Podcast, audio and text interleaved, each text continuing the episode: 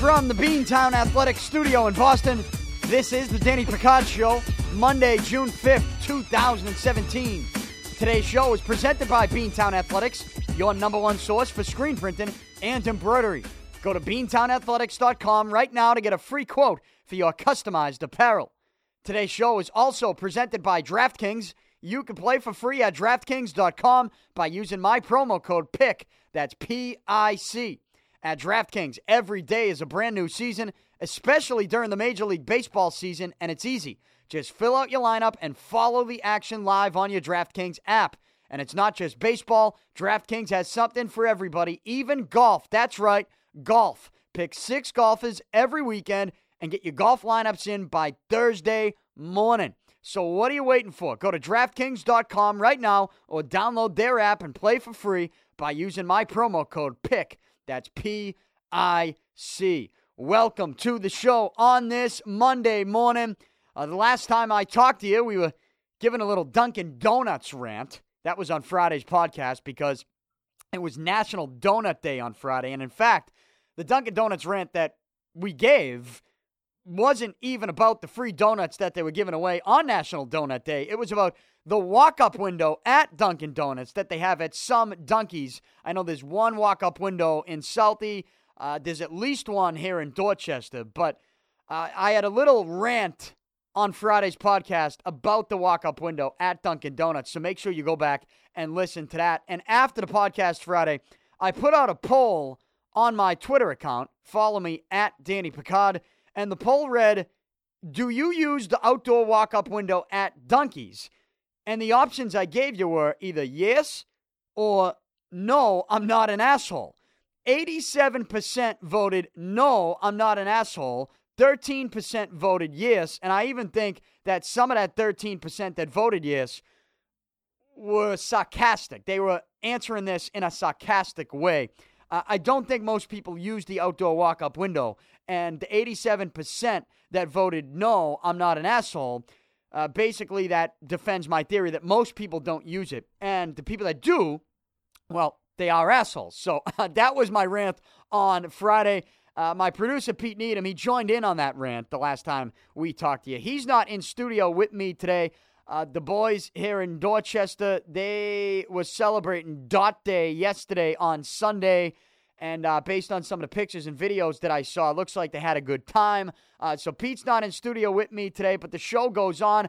I did not go to Dot Day. In fact, I have never been to Dot Day, and I don't think I ever will be. I'm from Southie, born and raised. I've I've just never found the interest in coming over for Dot Day. Uh, and I also worked this weekend as well. I had my weekend radio show on WEEI where I spent most of the time talking Red Sox, where the Red Sox this weekend in Baltimore, they had a four game series.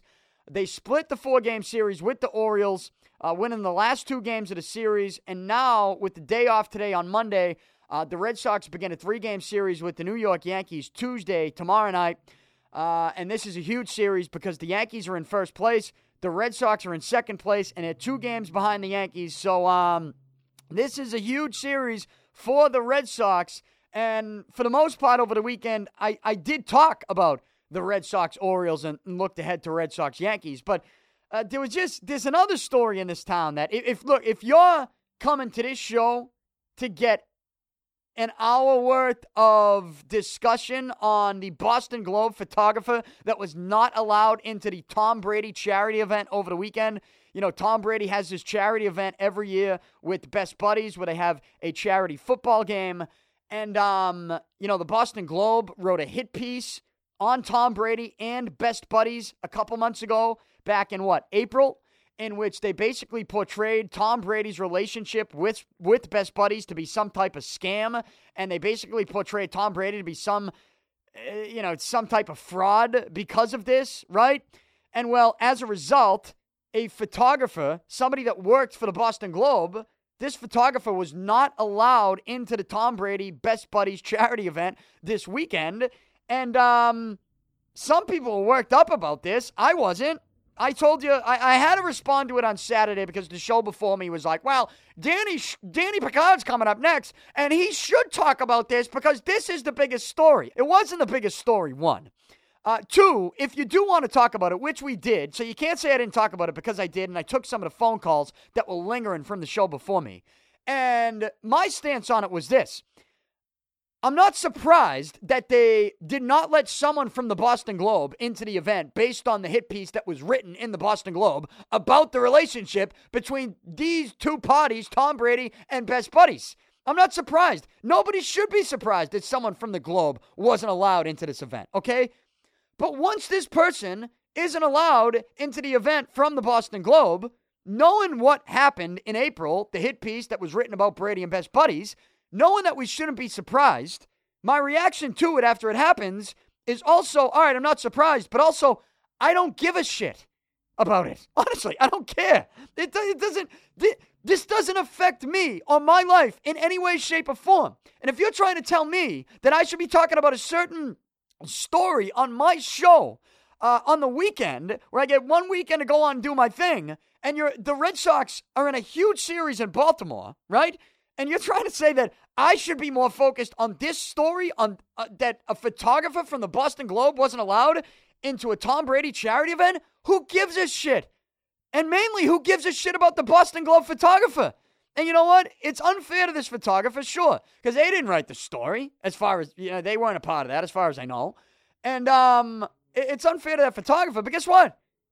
That that person, that guy, whoever it was, they went to an event the next day and probably covered it. And it's fine. The Globe still probably paid him for the event, right? Here's where this would be a story. This would be a story if you told me that Tom Brady then also banned this photographer and banned the Boston Globe from covering the New England Patriots when the season begins. If, if Tom Brady banned someone from the Globe from covering his Wednesday press conference at Gillette Stadium, then that's a fucking story. Uh, anything other than that? Who do you, honestly are you? Is anybody should anybody be surprised that they wouldn't let someone from the Globe into this? How would you be surprised at this? It's a and and and also, regardless of how you feel, do you really feel, regardless of how you feel about the story that was written about Brady and Best Buddies, do you really feel bad for the photographer? Who gives a shit? I don't know this photographer. It's not gonna, it doesn't do anything to my life. What? I'm supposed to walk around every day feeling bad for people that can't get into certain events? Give me a fucking break. I'm supposed to walk around feeling bad for people who can't, you know, aren't allowed to do uh, their job in a certain way. At least he's got a fucking job. right? It's not like the globe. It's not like the globe fired him because he couldn't get in. Then we got a story. I mean, come on. This who gives a shit about this? I don't, and I'm not going to spend any more time talking about it. Though you're going to get a lot of people that will in this town. To, to me, it, it, it's a non-story. It's not a surprise that they didn't let someone from the Globe into this event because the Globe wrote a hit piece on him two months ago. It's not a surprise. I'd be doing the same thing if I were Brady and Best Buddies. And I know there was an apology later saying an apology from Best Buddies saying that Tom Brady was not involved in not letting this photographer into the event. Uh, please, I you know I wasn't born yesterday. We weren't born yesterday. I'm I'm gonna take that and think that's just some type of public public relations situation where you know some people were coming down on Brady and and it's something they should have expected. You know what? This was probably part of the plan. They said we'll we'll not let someone in from the Globe, and then the next day we'll apologize and say it has nothing to do with Tom Brady. You mean to tell me they weren't pissed off at that story written in the Globe two months ago? They were. And if you were Tom Brady or you were someone involved in Best Buddies, you'd be pissed off too. Because they're raising millions and millions of dollars to that charity. And and for people who don't live in the real world, they see some money maybe that Tom Brady raised being sprinkled into some of Tom Brady's other charitable organizations, and they're getting all worked up about it. First of all, you're trying to worry about other people's money. But if you, here's, here's the deal if you're putting money into Best Buddies or Tom Brady's charity for Best Buddies, then if you read the Globe story and you didn't want to do that anymore, then then then don't get money. It's as simple as that. I'm not going to tell you how you can spend your money. Um, but I, I'm going to guarantee you that these events, the Globe story, and also the photographer that wasn't let into the event, I'm going to guarantee you that these things are not going to prevent people from continuing to give money uh, to a great cause. So it, it's just, you got some people that are not living in the real world that have zero street smarts whatsoever and have no idea how these things are run, in which, all right, was some money going to Tom Brady's charity? Sure. But it's either going to his charities that way or Brady's going to see some money. Either, either the money's going to him and then Brady's giving them out to his charities. Um, this is how these things work. This is not new. And Tom Brady's not the only person that's involved in this type of, uh, do you want to call it a contract or relationship? Whatever. It doesn't matter. People are worked up that a photographer from the Boston Globe did not get allowed into a charity event over the weekend. That photographer works for a company that just crushed the event and the people running it. And you're surprised that they didn't let someone in? I'm not surprised. And at the end of the day, I don't care if they didn't get in. It doesn't bother me. And I don't, I don't, yeah, I'm not sitting there trying to say, oh, Brady, best buddies, they're, they're bad people. Let's, shut the fuck up if you believe that. You sound like an idiot. Man. But that's, you know, that's not what I'm to do on this show. And nobody who care, nobody should, nobody should care. I don't care about that globe photographer. I don't know him. I don't care if he gets fired today. I could care less. That's not gonna that's not gonna affect me in any way. So who cares? Let's move on. You know what I'm what I'm gonna do right now today? Here's what I'm gonna talk about. I got the NBA Finals. I got the Red Sox again doing their thing, two games out of first place. These are big stories in the sports world. This is what I do. I cover the sports world. All right. Um, I don't cover the job of photographers for certain outlets that I don't give a shit about. I don't give a shit about any photographer in any in any place. Because what are they doing for me? They're not doing shit for me. No. Fuck you. Fuck them. I don't care about them. I don't care about that photographer. I honestly don't. Who cares? Let's move on. God. Seriously. But uh NBA Finals. Let's get into it, right? NBA Finals last night. Game 2. Golden State wins it. 132 to 113. Okay? So far, when I watch this series, um, the first game was well. Look, Cleveland. The first game, they turned the ball over twenty times, and it was just. It was Golden State in their own building in game one. They were just the Golden State was not going to be beat in that game. But game two, I told you going in, with the spread being eight and a half, Take the points because I expect Golden State to win a close one. And, and this was obviously not close, as I just told you 132 to 113. Golden State wins game two and has a two games to none series lead in the NBA Finals. And uh, game two, the story game two was, I, I thought, another simple analysis, which, again, if you're watching a series, I, I think you should feel the same way. Golden State can hit shots from anywhere on the outside, and Cleveland can't. Right? I mean, it's fairly obvious. You know, the first half, and for most of this game, it just seemed like a pretty hectic game, didn't it? Like, just nonstop, back and forth, up and down. All right, it can be exciting, but at times a little overwhelming and a little too sloppy because of that. Um, but Golden State, you know, when they really want to settle things down and just shoot from anywhere and hit from anywhere, in their building, guys like Kevin Durant hitting four three pointers, Steph Curry hitting four three pointers, Klay Thompson hitting four three pointers, Draymond Green hitting three three pointers. I mean, when when they're hitting shots from all over the place, you just they can't be beat, right? It's impossible to beat them unless you eh, can somehow match that.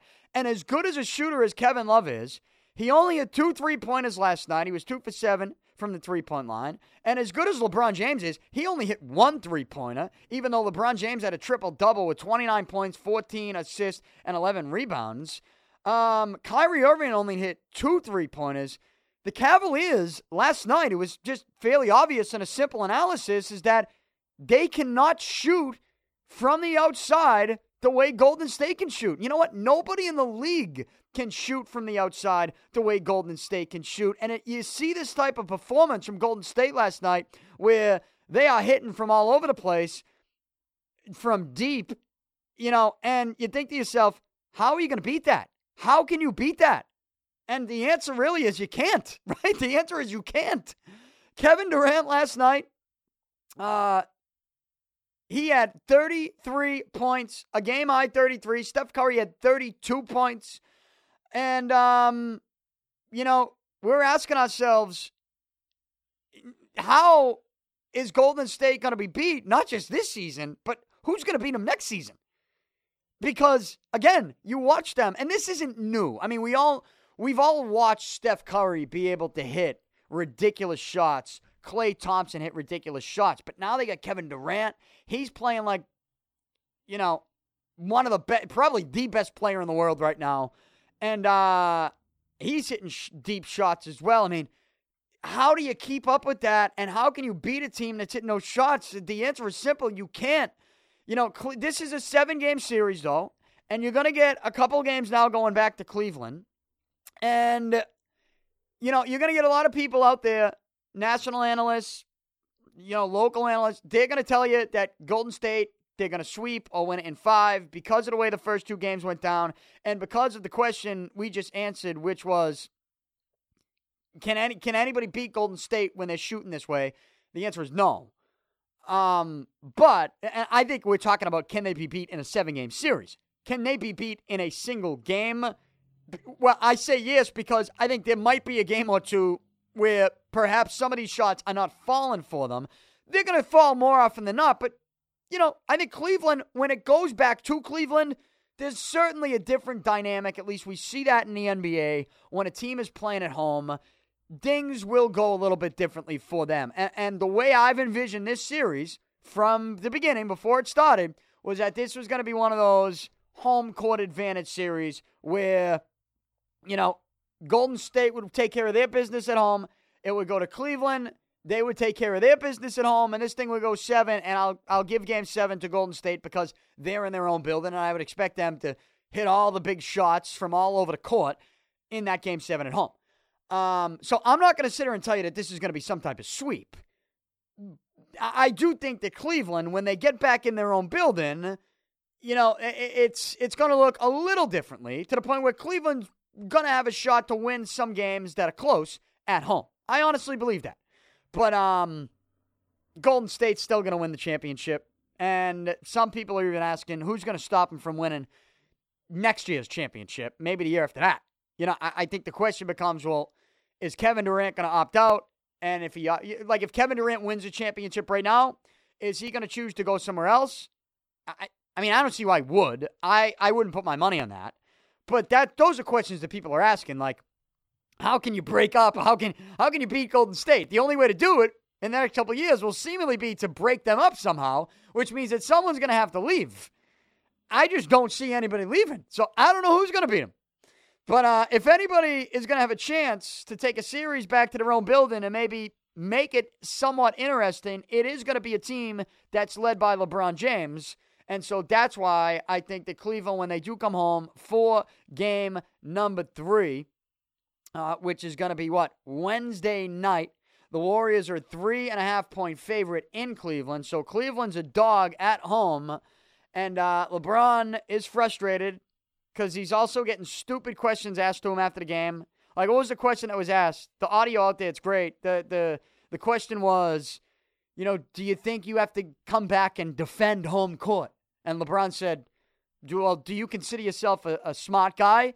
And the guy was like, yeah, I think so. And LeBron said, okay, then if you're a smart guy, you should know that, you know, what happens if we don't defend home court? The guy and, and the reporter said, well, you get swept. And LeBron said, there you go. So that's a stupid question, which it was. It was a stupid question. Obviously, they have to defend home court. Um, and I think that they'll defend it a little bit better than maybe some of the national analysts are going to be saying they will the next couple days leading into this game three on Wednesday night. So, uh, you know what? If I had to put my money on something, I'd put my money on Cleveland taking this. So I wouldn't even take the points. I'd take they're a dog at home, three and a half point dog at home, game three. I'd take Cleveland money line to win the game. I would. And uh, I, I guess I'd be, here's what I'd be banking on. I'd be banking on, obviously, the home cooking for Cleveland, but I'd also be banking on Golden State having a night in which they're on a road in a hostile environment and maybe some of their shots that they take from all over the court are not falling for them, right? And, you know, let's be honest. If if Golden State has a night in which maybe a lot of these shots are not falling for them and they do turn the ball over, let's say, what, 15, 20 times on the road, Golden State's probably not going to win that game against LeBron James in his own building. So I'm just, I, I think this one will get evened out a little bit more than it looks right now in games three and four, but especially game three. I'm taking Cleveland to win game three. That's the way I think it's going to go down Wednesday night. So uh, whatever happens there, I'm going to react to it.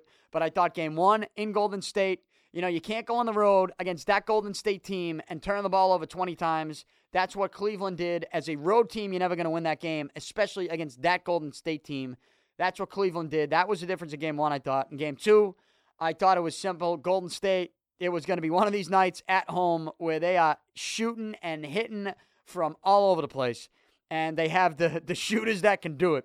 And that they showed you when they're shooting like that and they're hitting shots like that, especially in their own building, they could actually turn the ball over as many times as they want, and they're not going to get beat.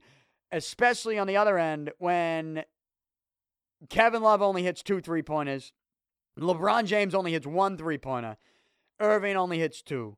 That's five three pointers combined for those three guys. And uh, J.R. Smith didn't hit any three pointers. He was 0 for 2 and it's you're not going to win that game. So Golden State leads the NBA Finals, two games to none. I'm expecting Cleveland though to come back and win game number three. And uh, real quick, stick with the NBA. Some Celtics news: Markelle Fultz is in Boston today, and he will work out for the Celtics tomorrow at their practice facility. Uh, I, I guess I'm wondering why not do it at the Garden. They wouldn't do it at the Garden. They do it at the at the practice facility. Uh, I that's a little strange to me. Maybe, obviously, maybe there's some some other things they want to do there, work them out. I guess in the gym outside of just the basketball court, uh, facilities, things in that facility that they don't have in the Garden. But I don't know. I just feel like maybe they'd open up the TD Garden for him. And you know what? Maybe they bring him in there today, and we don't know about it. I have no idea. But either way, it doesn't matter where they do it at the end of the day. Markelle Fultz is in town. They're saying, you know, all reports say that this is the guy that the Celtics are going to take. Though, and I'm talking about I'm talking about mock drafts. I say reports, I mean mock drafts because there actually was a report over the weekend that had a couple NBA GMs saying that Josh Jackson was the best player in this draft and that gets me thinking because I'm somebody that if you've listened to the show you know I've been very high on Josh Jackson throughout most of the college basketball season. And even lately, I told you, maybe it's because I've seen Josh Jackson more than I saw Markelle Fultz play. But the amount of times I saw Josh Jackson, I was thoroughly impressed to the point where I'm watching him going, I want to see him in a Celtics uniform. And so it makes you think, it makes you wonder at any point, is Josh Jackson when he get when he gets brought in to work out with Boston, which I assume they're going to do? At any point, are we starting to maybe look at him as being the potential number one overall pick? I don't know. I don't know. But I tell you this, that's not a crazy story to me. That's not a crazy report hearing that NBA GMs think Josh Jackson or some NBA GMs think Josh Jackson is the best player in his draft because there have been times where I've thought the same thing. I'm a big Josh Jackson fan. Uh, you might want to chalk that up to, hey, you know what? I've seen Josh Jackson more than I've seen Markelle Fultz. And, and this isn't used to be a knock on Markelle Fultz. I think it's just, here's what I saw from Josh Jackson. Here's what I loved about him. You know, he's a shooting forward that is someone who has, you know, length, he's reach, he's athletic. He's uh, uh, it seems like every Kansas game that I watched, he was somehow jumping into the lane, stealing a pass, forcing a fast break. He was hitting his shots. He was playing defense. Um, I, I loved his game. I just he brought the type of energy that I looked at him and said, "All right, this is the type of guy you should want if you're the Celtics." And so we'll see. But I just thought that report was interesting that, that some NBA GMs thought Josh Jackson was the best available player in this year's NBA draft. Either way, Markelle Fultz is in Boston the next couple of days. Uh, but moving on from basketball, uh, before I get into the Red Sox, before I get into some baseball, the Stanley Cup finals, they continue. As I told you, Nashville wins game three in Nashville. They take advantage of some home cooking. Penguins still lead the series two games to one. And I know it was rocking in Nashville for that game three, but, and I know game four is still in Nashville. And that game four is going to be tonight, I think, right? Yeah, tonight, Monday night in Nashville. I think the Penguins are going to blow them out tonight. That's what I think is going to happen. I, I think I told you Nashville would win game three, but I think the Penguins are going to whoop them tonight. That's what I think is going to happen. And then I think the Penguins will win a close one at home Thursday night.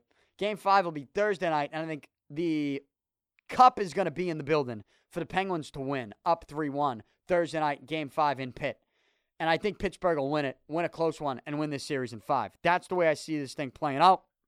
So, uh, Penguins lead the series, lead the Stanley Cup Finals two games to one over Nashville. If the Nashville won, game three, game four is tonight on this Monday night in Nashville. Game five will be Thursday night in Pittsburgh. And yes, I do believe the Cup will be in the building for that, for Pittsburgh to win, and I think they'll win it.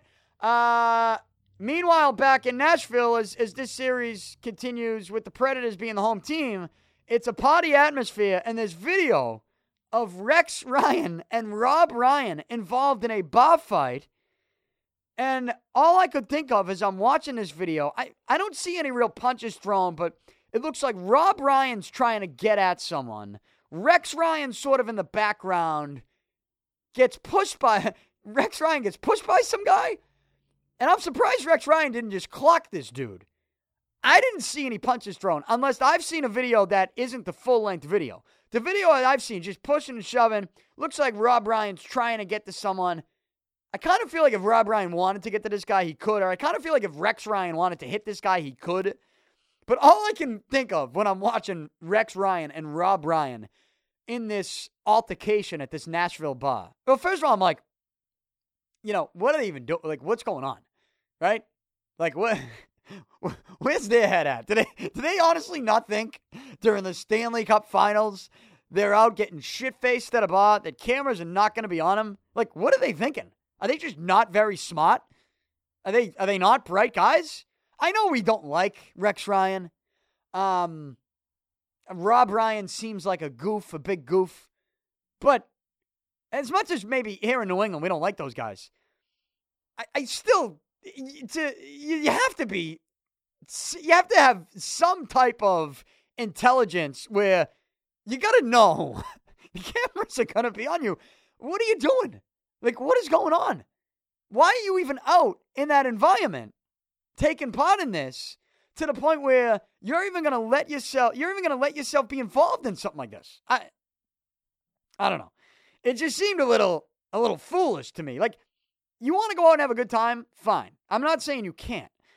But it didn't seem like they were really trying to hide from the spotlight. You know what I'm saying? Like I just feel like most people who have big names like that and uh you know, involved in the NFL or professional sport, a major professional sport in some way, shape, or form, they usually try to do things where, you know, they're not sitting at the open window at the biggest bar. like you know what I mean? It just didn't seem like they were trying to avoid any of any of the any media coverage that could possibly be coming their way. And I just think it seems pretty stupid on their part. But the, the only thing I can think of is they're trying to get at this guy or in this altercation in this bar in Nashville. All I can think of is they would be a perfect tag team in the WWE, would they not? They'd be a perfect tag WWE tag team. And so I tweeted out today, said it. How is Vince McMahon not signed Rob and Rex Ryan yet? The perfect. Now, maybe if they were a little bit younger, it would work out a little bit better for WWE, but I think they'd be great on the mic. I think they would be great, you know, just personalities in the squared circle. They'd probably have a great entrance. I don't know if the fans would love him or hate him, but there would be a, a reaction that would get them over either way. I think the Rob and Rex Ryan tag team is it's a It's a perfect situation for WWE. No, it's kind of the only thing I think of when I see this. It almost looks fake. It almost looks like like a predetermined altercation, doesn't it? It almost looks like they're trying out for the WWE. Like they wanted this out there to get to Triple H and Stephanie McMahon and Vince McMahon, and they want part of the sports entertainment industry. That's what they want. They want to be they want to be involved in next year's WrestleMania. It just seems like that's what they want. Um, that's all I can think of when I'm watching it. But next time they go out partying in Nashville, they might want to just find a spot that isn't going to be right because it's right in front of like an open window, right? Like right on the main street. I just, I don't know. It, it seemed a little foolish. But uh, all I could think of was that they would be perfect in the WWE. So moving on from that, moving on from the Stanley Cup Finals, uh, I, I think the biggest story here in this town in Boston this weekend was with the Red Sox and um, the four game series that they had with the Orioles, in which they split this four game series. And they lose the first two. Red Sox lose the first two. Thursday night they lost. Then they lost Friday night. Eduardo Rodriguez got hurt Thursday night. He's been placed on the DL. That's something we need to keep our eye out for because Rodriguez, before he went down, was arguably the best pitcher on this team outside of Chris Sale. That was before he went down, and obviously before David Price got back uh, to pitching the way he pitched Saturday night. I'll get to that. So you lose Rodriguez Thursday night after Thursday night's game. He let up four home runs, but obviously, as I told you on the last podcast on Friday, right after that game, I said something's wrong. He slipped in the in the bullpen before the game, and then he goes out and lets up four home runs in a season in which he's been having a great season, coming into his own. To me, I told you it was clear that he injured himself, and he pitched in, he pitched injured in that game. Come to find out, he's put on the DL with a knee injury, so he was pitching injured. So I got that one right. Um, Friday night, Rick Porcello lets up a couple home runs. He didn't get much offense, and you lose a game to the Orioles, and you lose the first two of this series. And the heat was starting to come down once again on John Farrell for a couple different reasons. The biggest being that he wasn't changing the lineup at all. And Andrew Benintendi was someone who's been struggling at the plate going into Saturday's game. But Saturday night, they had David Price on the mound making his second start of the season. And they were going up against what? Dylan Bundy, a righty, and, and Benintendi this season had he had some success against Bundy. Wasn't crazy success, but he had a couple hits against him. Bundy, a right-handed pitcher, Benintendi, a left-handed hitter. So Farrell kept him in the lineup, kept him in the number two spot. And um Benintendi had a hit Saturday night, but that wasn't the story. The story of that game with the Red Sox winning Saturday night was David Price and the outing that he gave, in which he had me looking at that, shaking my head, going, Yep, that's it. That's the David Price you want. That's the David Price this team thought they were getting. That's the David Price this team needs. You know, that was the biggest game of the season to that point on Saturday night. You're in a, a playoff race. The Yankees are in first place. You're battling for second place with the Orioles. You lost the first two games of this four game series in Baltimore. You lose Rodriguez to injury. You got an offense that has Pedroia on the DL, that doesn't have David Ortiz walking back through that door, and that has some of the young kids struggling big time, like Andrew Benintendi in a bad slump, as bad of a slump as there is, as you could have in this league. And this group that didn't really, you know, isn't deep enough outside of all those other things to to be replacing Benintendi with anything uh, special if you were to take him out of the lineup, right? They needed someone to step up on the mound and give them a dominant performance. So this was a huge start for the Red Sox with David Price on the mound, not just for the team and the organization, but also Price himself, who's coming back from injury, who led up the three run home run on Memorial Day in his season debut, went five innings. It wasn't a great start, but it was good enough to the point where, you know what? He didn't get lit up completely. He was throwing in the mid 90s, and as long as he can command that fastball in the mid 90s, Price is someone who's going to have success in this league because he's had a ton of success already in his lengthy MLB career. At 31 years old, David Price looks to be healthy. It's time for Price to step it up. And I was on the radio Saturday telling everybody, this is what I expect. I expect Price, if he's healthy, which he is, to come out and dominate because the team needs him. And it's time to start living up to that $30 million a year that you're getting paid. And you know what David Price did on Saturday night in Baltimore? He gave you seven plus innings, only allowed one run on a solo home run to Manny Machado in the seventh, walked only one guy, struck out seven through 92 pitches. David Price gets the win, and he was great. He was great, and it's exactly what the Red Sox needed in a game in which they won it 5 to 2. They won the game 5 2. It was a great performance from David Price. It was much needed. And it goes back to my podcast earlier last week and even my column that I wrote last week, in which I said the, the significance of David Price's return to this Red Sox team and this Red Sox rotation cannot be overstated. It's huge.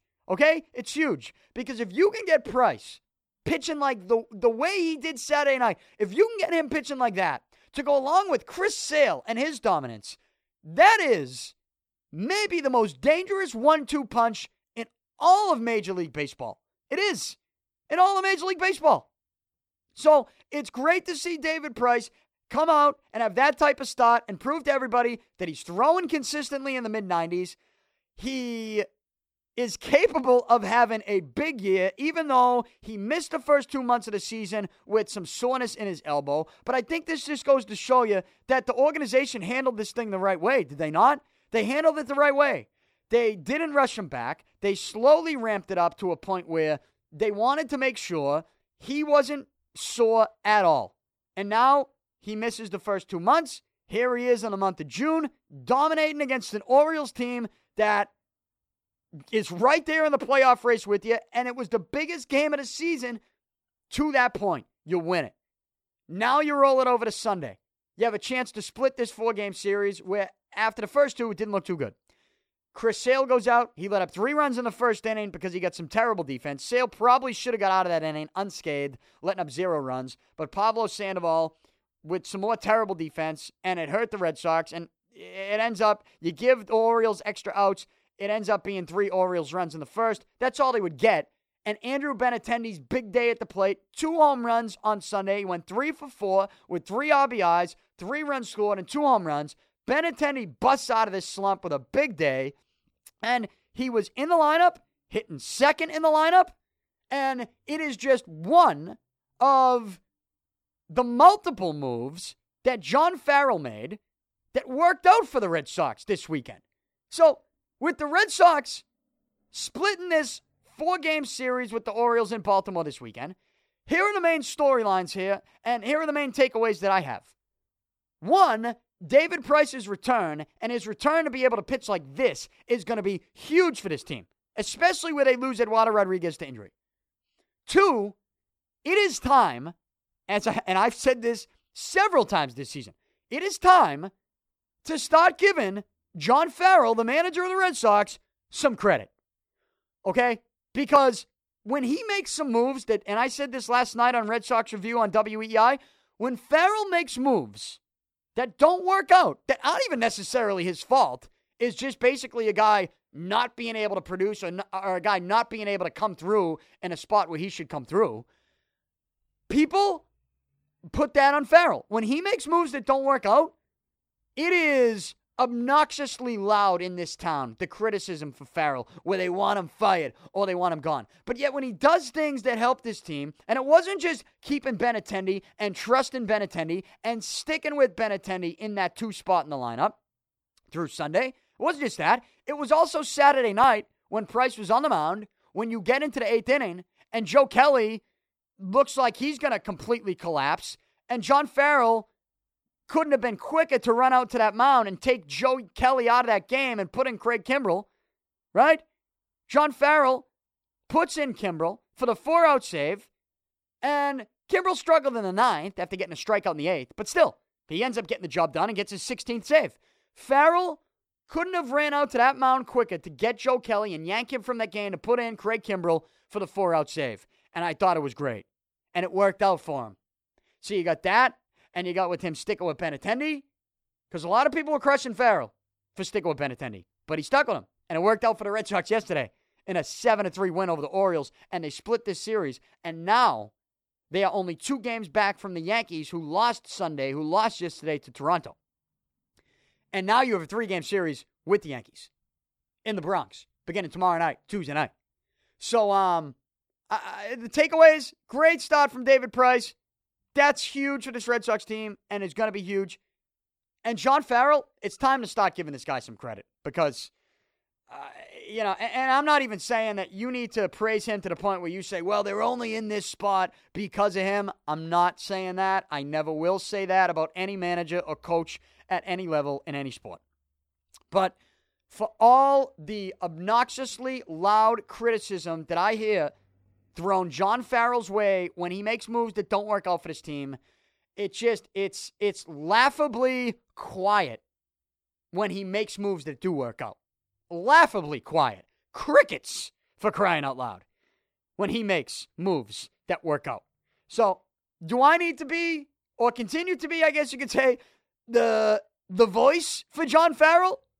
The voice of the John Farrell supporters? And I don't even go out to try and be a John Farrell supporter every day, as you know. It's just that it's turned into it because of all the people that just go out of their way to criticize him for things that I don't think are actually his fault. So uh, I think I think John Farrell deserves deserves some credit in this town for where the Red Sox stand at the moment. Drew Pomeranz will be on the mound Tuesday night against the Yankees. You'll have Pomeranz, Porcello, and Price. And um, Pomeranz has been pitching great ever since that altercation he had with John Farrell in Oakland a couple weeks ago. He's had two wins in which he went six innings against Texas and allowed only two runs while striking out 11. And then he had a win in Chicago against the White Sox in which he pitched seven innings, allowed only one run, and struck out eight and didn't walk anyone. Pomeranz has a 4.24 ERA this season. He's 5 and 3 with a 4.24 ERA, but had a little injury scare there. And here he is now pitching great. Here's what I'm going to say. If Pomeranz goes out and and continues to be very good against the Yankees on Tuesday night, if you're the Red Sox, I would be so quick to trade in Drew Pomeranz, so quick to seeing what is out there for him before he either gets hurt or before he comes back down to earth. We talk about trade value all the time in professional sports where teams need to make moves. People are talking about the Red Sox need a third baseman or they need another bat. And if Eduardo Rodriguez, if this injury turns into something where he can't come back from, and you never know, uh, perhaps they need another pitcher. If Thornburg or Carson Smith can't come back, they're going to need some bullpen help. All I'm telling you is this Pomeranz was an all star last year, whether you liked him or not. He was. And right now, he's pitching like an all star, to be honest. But I don't want to put my money on Drew Pomeranz continuing to pitch like this the rest of the season. So if there is some serious trade value for him moving forward, like if he comes out Tuesday night in the Bronx and and gives you 10 strikeouts, seven innings, one run, and gets another win, his sixth win of the season, uh, you know, I'm telling you right now, if there's anybody that I would look at this team and think, all right, team needs to add something else, needs to add a bat, sell someone high, Drew Pomeranz is the guy. And and I wouldn't hesitate for one second because you never know what's going to happen the next start. Um, the, the the resume, the sample size for this guy's success at this level is just not big enough for me to sit there and go, he is guaranteed to pitch like this the rest of the way. I'm sorry, I just don't see it. And in fact, that altercation he had with John Farrell still is something that sits in the back of my head where I'm not going to forget about that. And I don't think the organization should either. When we talk about character, when we talk about, you know, what type of guy do you actually have? He's 28 years old. He turns 29 in November. Uh, there have been multiple little injury scares with him right now. And coming from the injury report in that trade with the Padres, right? Where where the Red Sox could have rescinded that trade and gone back on that, and they chose not to. So Pomeranz has not been the most healthy guy in the league. He has not been the most consistent guy in this league. But if he consistently strings together dominant outings here, and you think that you need some type of trade value to either bring in another bat or who knows, bring in another reliever.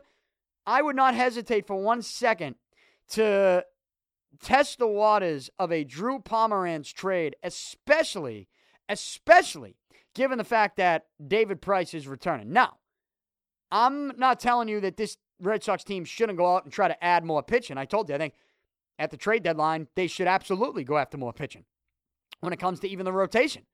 And if Sonny Gray's name's going to be out there, I want the Red Sox to be involved. But maybe you could get creative and make multiple deals. And who knows? Maybe you can get a pretty good prospect for Pomeranz that you then can flip at the deadline with a couple other prospects to get that other pitcher.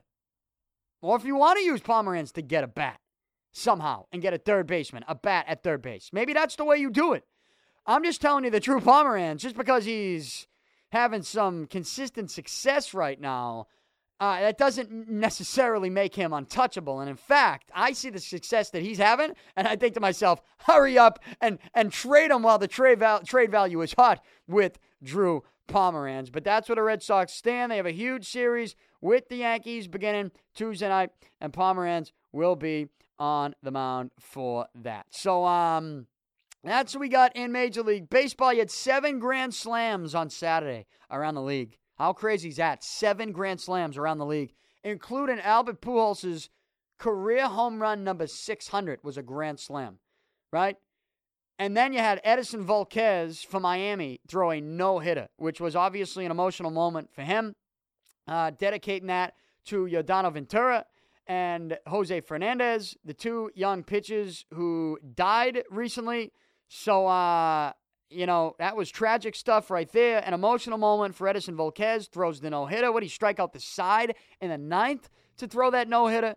So, a somewhat wild weekend in Major League Baseball, but I'll be looking ahead to this Red Sox Yankees series. It's it's close. Yankees have a two game lead in the AL East, so this is huge. This is as big as it gets for Major League Baseball in the month of June in a 162 game series. So I will be reacting to that on the next podcast later this week on Thursday. And I will also react to what's going on in the NBA Finals and the Stanley Cup Finals. In the meantime, you can get this show and go back and get previous shows whenever you want at DannyPicard.com. Also available on iTunes. Subscribe and download today. Also on Google Play, TuneIn, Stitcher, anywhere podcasts are available. Also on the Podcast One network. Get their app today and get my show on their app and on their new website. Follow me on Twitter at Danny Picard. Like my Facebook page, facebook.com slash The Danny Picard Show. I am out. I'll talk to you on Thursday.